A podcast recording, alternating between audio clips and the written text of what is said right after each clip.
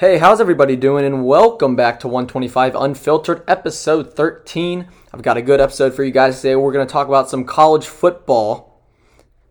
UNC had a good game over the weekend. Plus, we're going to call, we're going to go into the college football playoff scenarios, talking about what can happen with the championship or the conference championship games this upcoming weekend. So let's just hop straight into it. Before I start, UNC did have a basketball game against North Carolina Central. We won by six. Bacot had about 19 and 9. I just can't really go over that because the game wasn't actually televised. So I wasn't able to watch the game. Therefore, I would kind of just be reading off stats, which I already do um, with those games. But there, for me, there isn't really much to analyze.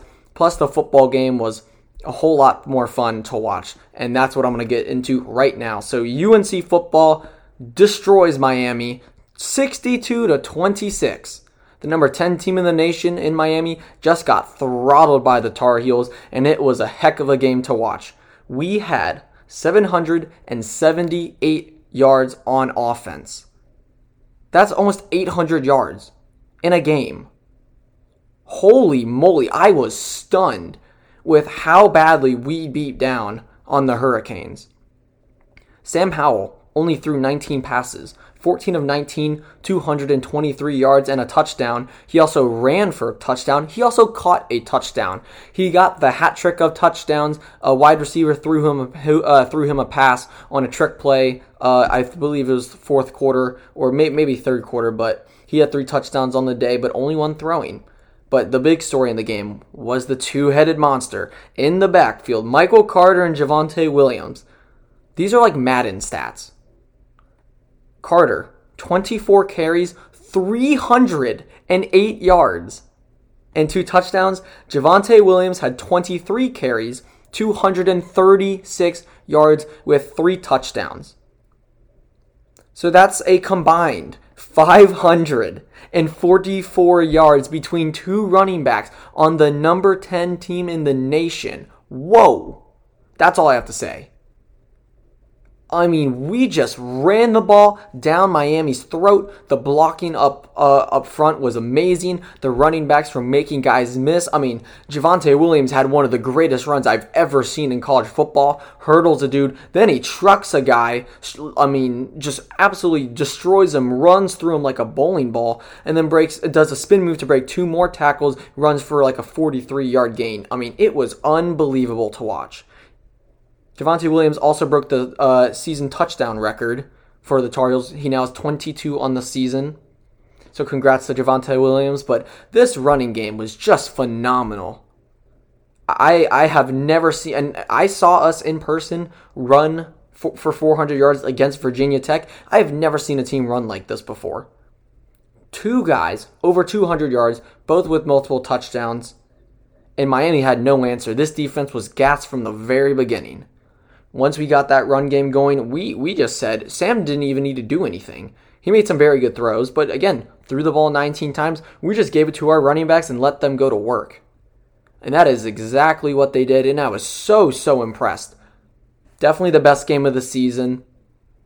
As we have our first win against a top 10 opponent for, I believe, for, it might have been 2004. I, I can't fully remember what the stats said, but huge, huge win for this program. And it looks like, barring a Clemson loss in the ACC championship, as if Clemson wins in the ACC championship, both them and Notre Dame will most likely get in the playoffs, which I will get into later. That means that the UNC Tar Heels will get a New Year's Six game because there is no way that we're that we will be ranked below Miami after that win. That rule, by the way, with the Orange Bowl, which is the bowl we would be in, the Orange Bowl puts in the next highest ranked ACC team that is not in the playoffs, which means that Notre Dame and Clemson, both above us, if they both make it, and we are ranked above Miami, which we will be and should be, we would get to, into a New Year Six Bowl, which would be so much fun to watch after a, an up and down season, losing to a couple bad teams, almost beating Notre Dame this would be an, a, an amazing accomplishment for this team because they really proved how good this team is. We got put on the map. I know it's a little late in the season, but we just throttled this team. Dyami Brown, leading receiver of the day, four catches, 167 yards. He had like an 88 yard pass from our own like seven yard line. I mean, he was he was really good. Uh, Tony Grimes, I want to talk about him for a little bit. This guy's supposed to be a senior in high school. And uh, for those of you watching the game, that interception he made was unbelievable. That ball was basically in the receiver's hands. He just ripped it from him. What great concentration and just just straight uh, ball hawking ability to track that ball down and just rip it from him. The fight and the ability to just not giving up on the play. Grimes is going to be so good. He was the number one ranked corner in the class of 2021, reclassed to the class of 2020, or, or for in, in high school terms, and then he got a pick, his first interception of his career against a top 10 team. And I, I love that we've given him more playing time. He's phenomenal. He had great coverage all night. He's a star in the making. Obviously, the running game was a huge key to our success. That's what we always do. But I mean, it just got we were running for what, 13 yards a carry? Something close to that. I think a huge play that people forget, will probably forget because it's all about the, the offense and what they did, is actually on the defense. This defense set the tone early. D'Eriq King looked like he was getting out, scampering early, got the first drive, they got a field goal. Is either the next drive or the drive after that, they have a fourth and one. And earlier in the game, it was like a third and one. D'Eriq, uh, D'Eriq King or their running back uh, had a run up the middle. Chazz Surratt was there, and then he wasn't able to make the tackle. And then they got the first down. Basically the same scenario. Handoff to the running back on a fourth and one. Chazz Surratt fills the hole, and he just stuffs him at the line of scrimmage like a wall. That was a huge play in the game because it got us more momentum. It halted Miami's offense a little bit. It got D'Eriq King under pressure more, made him a little bit more uncomfortable, and just getting a fourth and one stop like that, that was just huge for the game. Huge momentum swing because after that, offense goes down, gets a touchdown, and then you just increase the lead more. By the way, Chazz Surratt was phenomenal as well. He had 10 total tackles. I mean, he, he's going to be a really good NFL player. He, whatever team drafts him, they're going to be lucky because switching from quarterback to linebacker, I mean, the versatility on this guy. It'll definitely be sad to see him go. He is a senior, but he had a fantastic game. And finally, finally, this team was able to able to contain a mobile quarterback. D'Eriq King is not easy to contain. He was he was in the Heisman uh, consideration actually before this game. Didn't have his best game, obviously, but we contained him really well. We didn't let him get outside the pocket we were able to make him be a pocket passer for most for the most part, aside from like design runs. So that was huge for the Tar Heels. This defense was just as important as the offense. Again, they set the tone. They were really physical up front. We got three sacks on the game with the one turnover. Just all around an amazing team win for the Tar Heels. And as long as the college football committee doesn't mess something up, which they always seem to do, we will be in a New Year's Six Bowl, and I cannot wait. I will be watching that. So will everyone else. And this is where the Tar Heels will be put on the map as one of the good teams in college football because we still got Sam Howell for another year. Maybe Dyami Brown and Javonte Williams. They're both juniors. Young defense with some really good rising stars like Tony Grimes. This team is here to stay, and they proved it. And what a what a win that's just that's just the only way I can put it. What a dominating win! And as D'Eriq King said, they just got whooped. So that's very very fun to see. Great game for the Tar Heels. In a few moments, I'm gonna go over the college football playoffs and my personal opinion on the format. Stay tuned. I'll be back in a bit. All right, welcome back to 125 Unfiltered. Now I'm going to go over the college football playoff scenarios. Top four teams get in. Selection Sunday is a week from yesterday, actually. So in six days, the College Football Playoff Committee will select who will be in the playoffs. Now, I have some personal feelings about the format. Currently, with the teams, Alabama's number one. If they win the SEC championship, they're in. No debate. If Clemson wins, they'll be in no debate. Same with Notre Dame and Ohio State. They basically have to win as well or else it's going to be between them and A&M because A&M has one loss against Alabama They're the five seed. Florida took a huge hit to their chances. They lost to LSU by a field goal. Very good game, actually. But even if they beat Alabama, I can't see the play uh, the college football playoff committee putting Florida in over an Ohio State with two losses. So their hopes are done, in my opinion.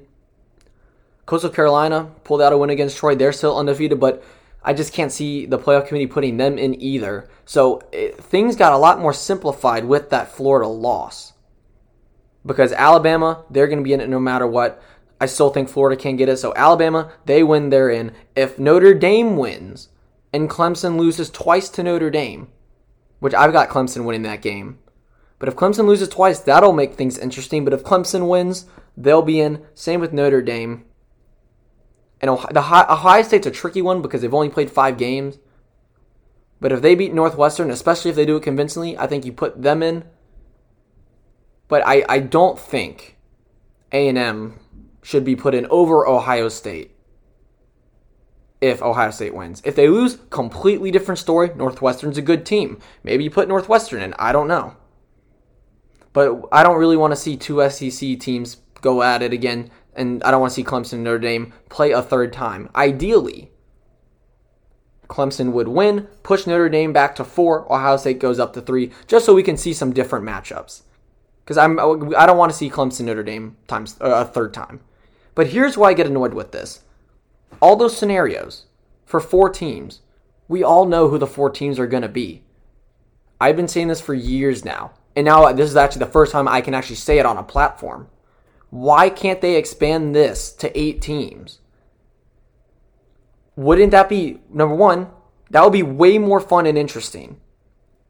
It's not just, it wouldn't be the same four teams every year, which it is. It's always Alabama, Clemson, Ohio State, and one other team. Make it eight teams. What's there to lose? You're going to get more TV revenue because you're going to have more games, more ticket sales. It's just boring, in my opinion. The same four teams every year. I'm trying to remember who was in it last year. Oh, LSU. It was it was LSU, Clemson, Ohio State, and oh, it was and it was Oklahoma, I think. Now that there's no big there's no Big 12 team really to contend. Um, Big 10 obviously you have Ohio State, Pac-12, there's still the Trojans of Southern California, but why not just make it eight teams so more of these teams, especially from these weaker conferences, can just get a shot? Because I think we all know what's going to go down. It's going to be Alabama, Clemson, probably, depending on the seeding. And that's going to be, we're going to have one good game, but why not have more than one good game? Let's say it's eight teams. Here's what you can do Alabama, Clemson, Notre Dame, Ohio State. You can make them one through four. I don't care how you rank them. A&M, give them five. They have one loss on the season.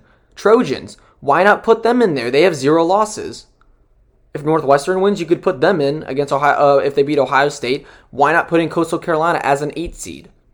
I had an idea where the eighth seed is if there is a non-power five conference team that is undefeated, like a Coastal Carolina, throw them in there. They can be a Cinderella story. What if they beat the number one team in the nation? I think that'll be awesome. And if you want to say that the number one team should for being the number one team should get like a bye week or something like that, and it should be six instead. Well, if it's a non if it's a non Power Five conference team, you should whoop them, right? But if it's a close game, then the, then that eight seed, like a Coastal Carolina, would deserve to be in that spot. I just think there could be a greater potential for this, like a March Madness. It could have that same feeling, where it's not so predictable. Make it a little bit unpredictable. March Madness, in my opinion, is just the greatest sporting event in America. It's the second greatest in the world, in my opinion, outside of the World Cup. College, college football is just a bit dull. Is it, isn't it? I mean, don't you get tired of just seeing kind of the same thing? I mean, ESPN's promoting Selection Sunday. Obviously, you have to, but after the games, we know who's going to make it. We're just regular people. We can tell. Why is it? Ha- why does it have to be such a big deal? Where instead you can make it eight teams and then make it a big deal because you got teams from each from uh, different conferences. It's not just the powerhouses. You could get a team in there like a Southern California who hasn't played anyone outside of the Pac 12 to really see what they are made of. And a little bit biasly, UNC could, if we didn't lose the two bad games to Florida State and Virginia, maybe we, if we had one loss, would squeak into the college football playoff and get a shot. It just gets more teams involved. I think it would be more fun to watch. I think it would be more interesting. It would make games in the season more impactful. Getting to a New Year's New Year's Six bowl is a huge accomplishment. But why not make the New Year's Six a part of the football playoff? The, the, those are just my opinions on this thing, and I just don't understand why it hasn't even been discussed. It's it's kind of it's just frustrating for me because as a football fan, you want to see up. I, I, like seeing upsets. I like seeing good games, and I don't like to see uh like a, a, the same thing over and over again. That's why college basketball is amazing. The same team isn't good every single year. Kentucky, they are horrible this year. They weren't too bad last year, were they? Chapel Hill was awful last year. Looks like we could be a decent team this year. Duke's kind of flopped around a little bit, but like there are just so many college basketball teams that are out there that could potentially win it. But with the format system, with by the rules, there are only four teams that can win it at the end of the day once they make the bracket. So here's my official idea for the college for the new college football playoffs. Make it eight teams, one team. If there is a team like like like Coastal Carolina or like a UCF back a few years ago that went undefeated, uh, ranked pretty high, you make one of those seeds a guaranteed non-power 5 conference team. That way you get a team that from a different conference, really see if they can contend with the best. Make them go up against Alabama or Clemson. I think they'd be excited about that. That'll be be a huge opportunity for a school like that. You got the Pac 12 like Southern California, throw them in there, see what they can do. Throw in a one loss team from the Big Ten, throw in a two loss team from the Big 12 like, like Iowa State. I just think it would make it more interesting, more fun to watch, and I don't know why it has not been talked about yet. So that's really what I have to say about the college football playoffs. Will I watch our bowl game? Yes. But am I really going to be in tune to the other ones? Yeah, I'll watch them, but it won't be as exciting. I think, and, and I know with COVID, it obviously won't happen this year. It might not even happen in the next few years, but this should be something that should be talked about. Schools should want this opportunity. And I think eight teams is reasonable. It just adds an extra round. I've heard people say six when talking about this with, with friends. I completely agree that six would also be a viable option. Top two seeds get buys, just like the NFL. But can't we just expand from four? Like, it's just, again, it's just a bit meh. That's all I have to say on that subject. Um, and for and this will be a little bit of a shorter episode today. I want to keep the NFL episode for tomorrow, but just to kind of when just to end the conversation of, of college football for today. In terms of the Tar Heels, to repeat, if Clemson wins, we will most likely make the Orange Bowl. We could go up against maybe like a Florida. Um, I'm trying maybe like an Iowa State. I don't really know the rules for the other team. It might be an SEC team, not sure, but I think that'll be awesome for us. So we're to have to be saying go Tigers this weekend if we want to get into that bowl game. Clemson has their rematch against Notre Dame. Trevor Lawrence will be playing this time. I think that'll be, be an interesting one. And may, maybe on Friday, I could do a predictions episode for that. Alabama plays Florida. I mean, kind of simple for Alabama. If they win, they're going to be in, and they're they're clearly the best team in college football and Ohio State plays Northwestern. Those are the three big games. And I believe that if they all go as we all think they will, with Alabama, Clemson, and Ohio State winning, it'll most likely be Alabama, Clemson, Notre Dame, and Ohio State in the top four. How they rank them, I have no clue.